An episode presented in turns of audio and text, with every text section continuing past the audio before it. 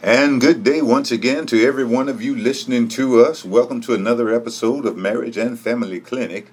If you're listening to us in the United States of America, welcome to you. And if you're in another country other than the good old U.S. of A., welcome to you also. Whatever state you're in the good old U.S. of A., you're listening to us, welcome you.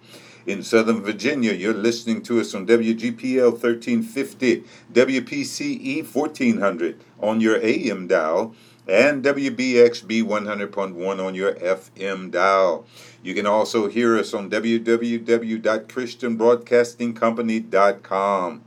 If you would like this or any other broadcast, if you just want to hear it again, if you want to hear what we've done in the past, you can find the podcast by searching any podcast player on your smart device. You can search iTunes. You can search any podcast player.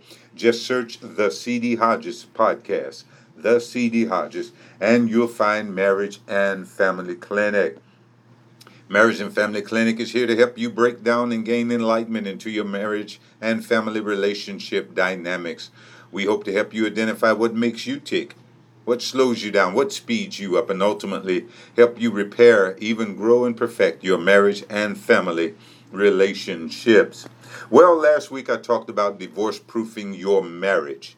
And I want to tell you that that was part one. We're going to come with part two on today of divorce-proofing your marriage.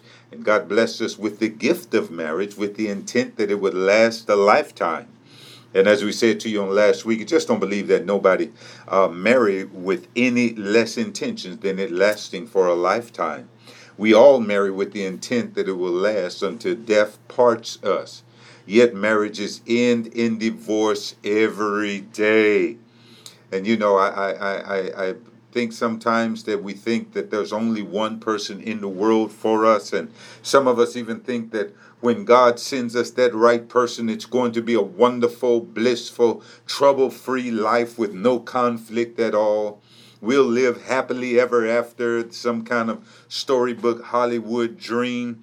I don't mean to bust anybody's bubble out there, but even if God sends you that person that's just for you, even if God sends you the one that he wants you to have, you're still going to have to put your time in to make the marriage all you dream of it being. That's because you're still going to have to deal with you. Even if God sends you the one that you're supposed to be married with, even if God sends you that one, and by the way, parentheses, I don't believe that there's just one person meant for you, close parentheses, but we'll cover that in another session. But even if God sends you one person that's right for you, you're still going to have to work and put your time in to make the marriage work. Why? Because you're still going to have to deal with you. If the marriage is going to be what you dream of it being, you're going to have to put your time in and deal with yourself. You know, we're prone to mess up the gifts that God gives to us. We mess up other gifts God gives to us. What makes you think we're not going to mess up our marriage gift?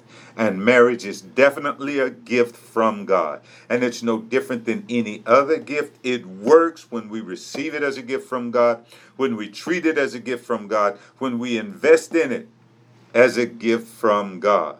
You know, we will mess up. We'll wreck, we'll destroy, we'll ruin our marriages if we don't get ourselves together. You know, this week I learned that, I don't know about you out there, but I watch a good amount of HGTV.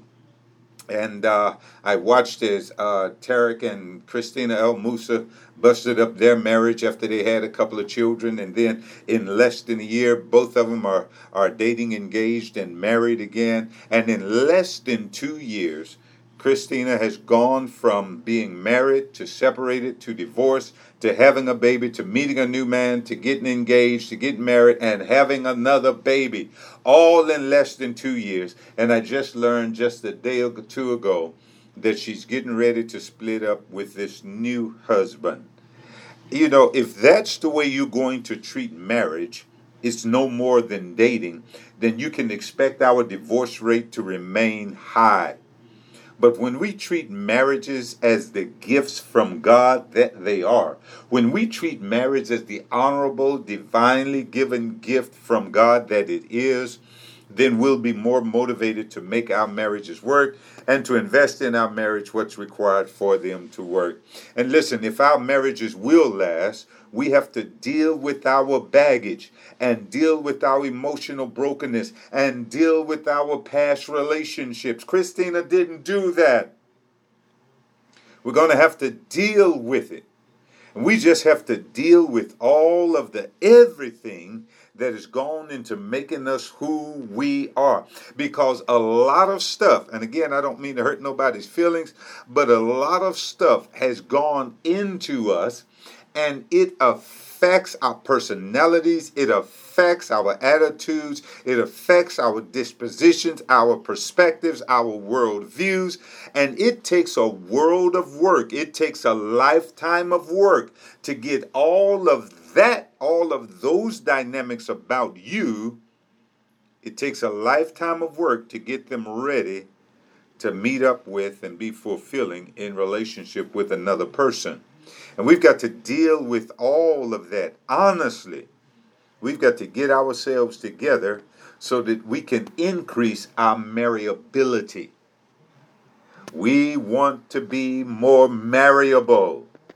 You treat food so that it can be edible. You treat cars so they can be drivable. You treat homes so they can be livable. Let's treat our hearts, let's treat our minds, let's treat our souls so that we can be marriable. Now, last week I gave you 5 keys to divorce-proofing your marriage. They were, number one, share your faith. And that means keep Jesus at the center, for real, folks. Number two, have a marriage mission and a purpose. And that will allow you to look to that mission and purpose instead of your personal agendas. Number three, learn each other's love language. Learn each other's love language. Words of affirmation, acts of service, physical touch, quality time, gift giving.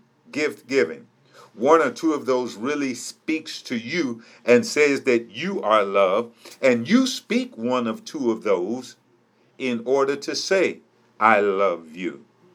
Number four, live in love. 1 Corinthians 13 tells us how to be and how not to be in order to express love and have real love for one another. So forget all of this stuff about falling in love. Forget that fall in love business and learn to grow in love. Learn to live in love. And the fifth and final key to divorce-proofing your marriage, invest in each other. Invest in each other. You know, you have to invest quality time and effort into building each other up and helping each other become the best version of themselves that God intended for them to be.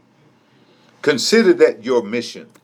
Help your spouse, help your mate, help your husband, or help your wife become the best version of themselves that God desires for them to be.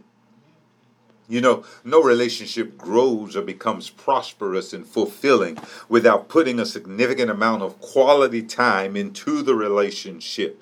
You can't even have a good relationship with God if you don't live a life that welcomes Him in and spend time in the Word, spend time meditating in the Word, spend time praying, spend time believing and exercising your faith. You can't have a good relationship with God if you don't spend quality time working on the relationship. Likewise, you cannot have a good, productive, profitable, fulfilling marriage relationship if you do not invest quality time into your marriage.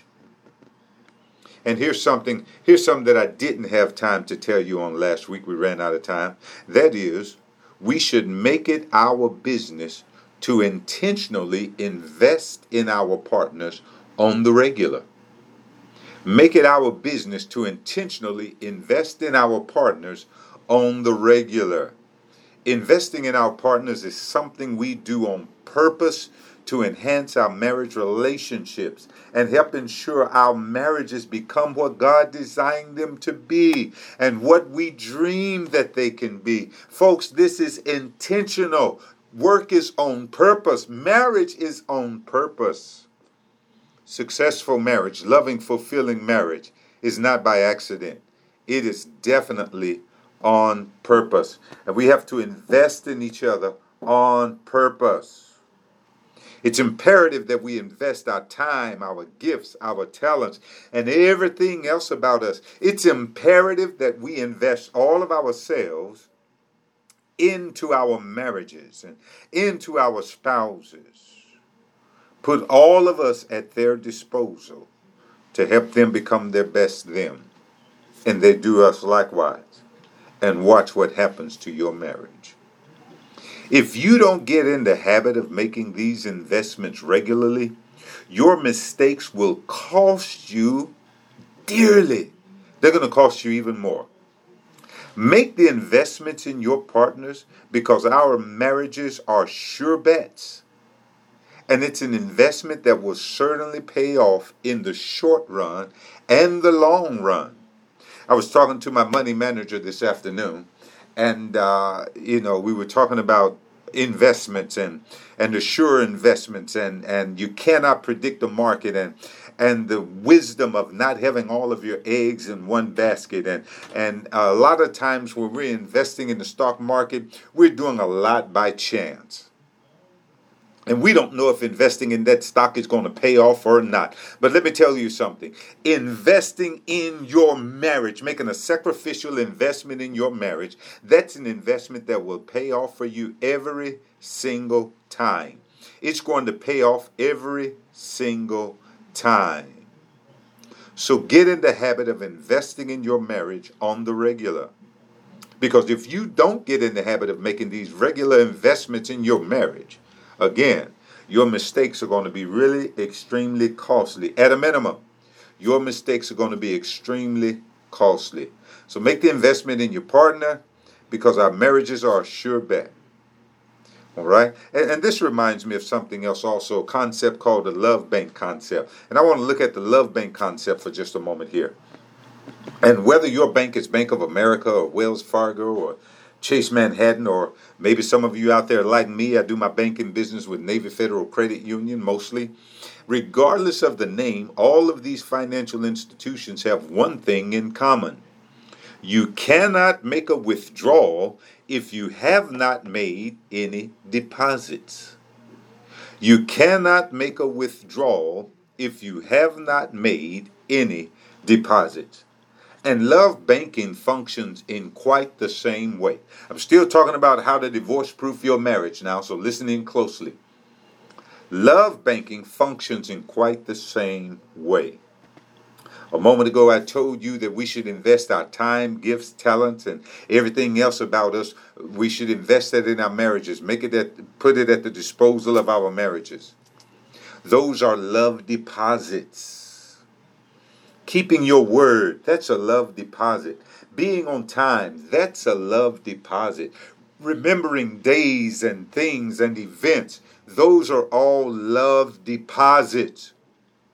Going to dinner, sitting down watching a movie, spending time together, giving gifts, bringing home flowers, those are all love deposits. Those are investments. Those are love deposits. And you need to get in the habit of making these love deposits.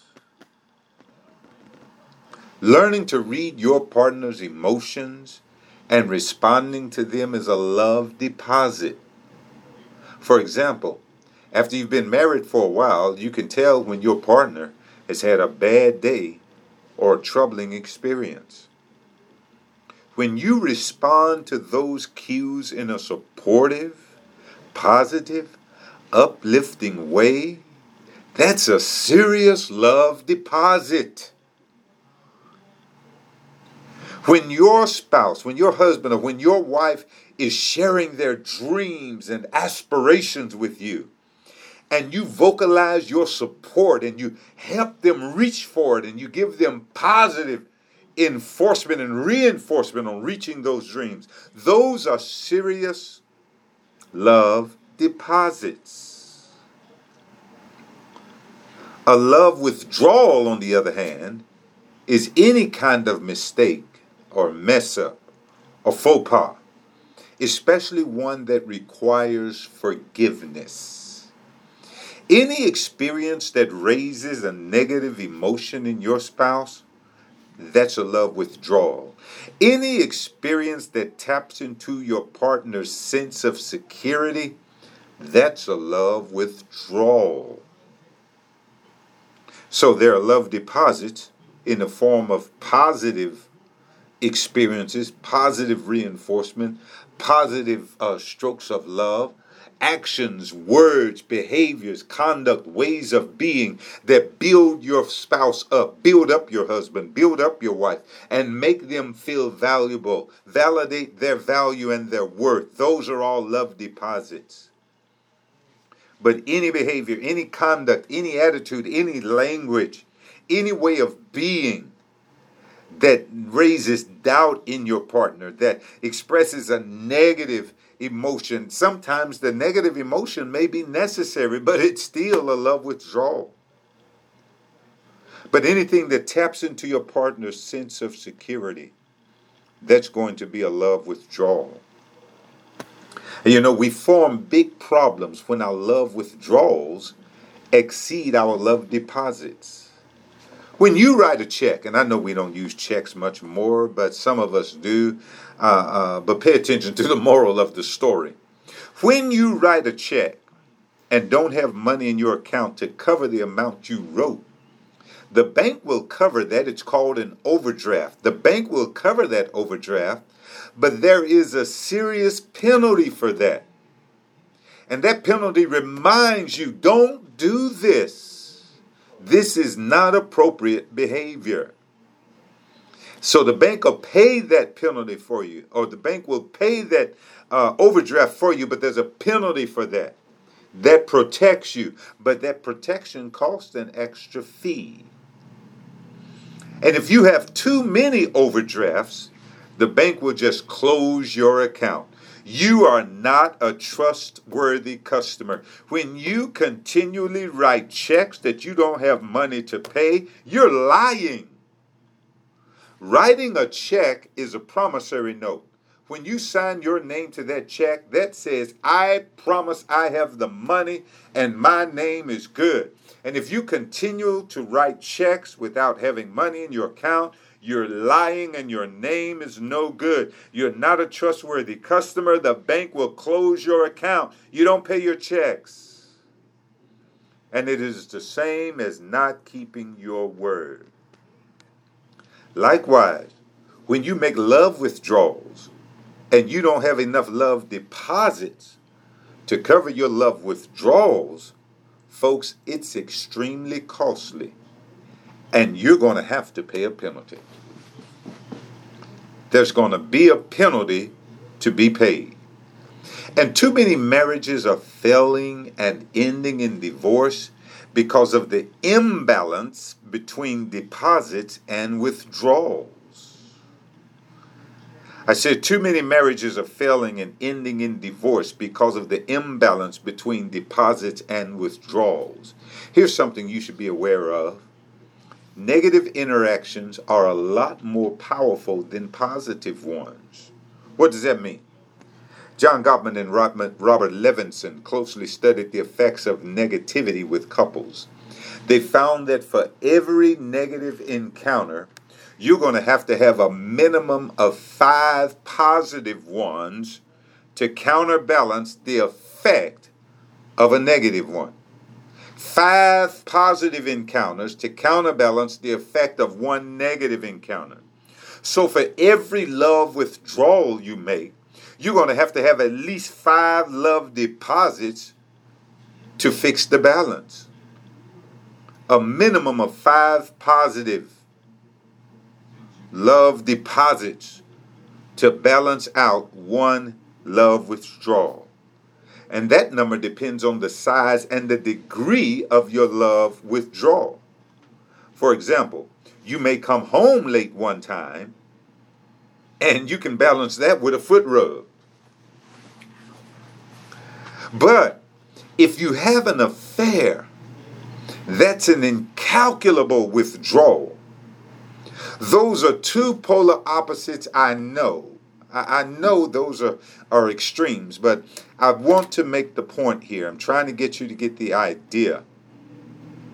You're going to need at least 5 love deposits to balance out one love withdrawal. So please keep that in mind. Withdrawals are exceeding deposits. When withdrawals are exceeding deposits, and we're not reconciling the withdrawals with the deposits, we're making trouble. We're making problems. And in so many marriages, they're divorcing and heading toward divorce because withdrawals are exceeding deposits. And the two are not being reconciled. Accounts are not being reconciled. You must reconcile your love bank account. And because of this, we're not reconciling our love bank accounts. We're not reconciling our withdrawals and deposits. Because of this, we're digging emotional holes that we're unable to dig ourselves out of. It's just like running up a credit card. If you're always paying the minimum amount due, you're digging a hole that you may not be able to get yourself out of. And whatever it is you're buying on credit, it's going to cost you a whole lot more than it really needs to, because you're not paying your bill. And believe me, when we do not reconcile, when we do not balance our love accounts, we're digging holes. We're digging emotional holes. And if you've been married any length of time, you know that when any partner is hurt, it's going to take some sincere, serious work to get that hurt healed up. Remember, 5 deposits to 1 withdrawal. 5 deposits to 1 withdrawal. You got to keep this in mind. You got to remember this. So if you want to divorce-proof your marriage, determine that you're going to do the work. Determine that you're going to do the work. Not only work on your love bank account, not only work on reconciling the imbalance between deposits and withdrawals, but let me tell you something else that will help you a whole lot. Determine that you would do the work, and then be like some people. Some people are proactive. They see a marriage counselor before they have a problem that requires counseling. They treat counseling like medicine. You know, you can get a break on your insurance if you have a good record and track record of preventive care. Preventative care and regular medical checkups increase the chances of longer, better health. Likewise, preventive marriage care and regular marriage checkups will help ensure your marriage lasts and it's healthier. What's involved in these regular checkups? What do they cover? What do they really deal with? Well, after people have been married for a few years and the honeymoon phase is over, most people run into some things that they do not expect, or they run into some things they thought they would expect, or they did expect and don't get, or they don't expect and do get. Those experiences can wreak havoc on your love bank accounts. Those experiences can wreak havoc in your marriage if you don't tend to them. And if you're not careful, they can cause some long-term problems or even worse. Maybe here is where you could really benefit from having a mentoring couple. Maybe it's not a counselor you need. Maybe you just need a mentoring couple. And that's an older, more experienced couple who've successfully traversed a lot of the muck and the mire of marriage, because marriage can have a lot of muck and mire. They can help walk you through some things, including a third party, such as a counselor, such as a mentoring couple. Including a third party in your marriage can help you sort things out and get a grip on your feelings and your experiences. When I would do marriage ministry in church, I would always tell couples to get used to asking themselves 2 questions. Number 1, what do I feel? Number 2, why do I feel it? Those 2 questions can actually save you a lot of counseling time, possibly some counseling money, if you deal with them honestly. But if you cannot deal honestly with the question, what do I feel and why do I feel it? If you cannot be honest with yourself, then by all means, get a third party involved. Get a third party involved. These regular checkups can be a valuable tool to help you learn to talk about and to accept yourself, as well as help you learn to talk to and express yourself to your partner. Help you learn to accept your partner, because now you understand better how to accept yourself. You need to deal with the question of whether or not you feel respected in your marriage. You need to deal with the question of whether or not the way you're being treated or the way you're treating your partner represents respect or disrespect. Are you respecting or disrespecting your spouse? Be honest about it. You need some checkups to do this now. You need some work to come to grips with this. Too often, our pride overcomes us. And we just refuse to admit and accept that our partners are better at a given skill than we are. Maybe in your marriage, the wife is better at finances than the husband. But the husband suffers from the "I'm supposed to handle the money" syndrome. And he just can't, or he refuses to accept and admit that his wife is better at finances. Well, if you don't get this little molehill tended to, it's going to become a mountain.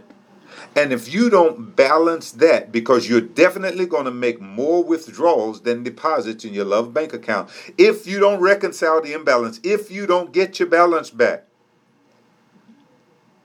that molehill is going to become a mountain, and it's going to become a mountain that will be extremely costly in the end. That checkup with a third party can help you uncover some things you're dealing with in your own mind, in your own soul. That third party checkup, that mentoring couple, that counseling before you need counseling can help you uncover some stuff that you're dealing with emotionally. Talk some things out with somebody. That checkup with a third party can help you put to rest some of these things. You know, early on in marriage, arguments are small, they're few, they're far between. But the longer you remain married, the more you find expectations are not being met, or you may begin to feel unheard, you may begin to feel unappreciated or unrecognized. Watch out for those things that start off small. They always start off small, they always pop up. Be careful, folks. Be careful. Little disagreements that seem to come out of nowhere. They're more like mosquitoes or gnats or some little insect or bug. They just keep nagging at you. If there's something going on in your marriage that keeps nagging at you, it's time to bring that third party in, because you are obviously either unable or unwilling to expose it and deal with it. Bring that third party in. You can get that love bank account reconciled. And be careful, because where these little arguments used to result in small love withdrawals, they can become inflated and pick up intensity.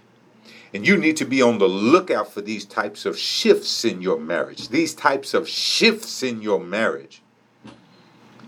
When you start saying, "We don't do like we used to," your marriage is shifting. Be aware of that. Don't ignore it and say things like, "Oh, we can handle it."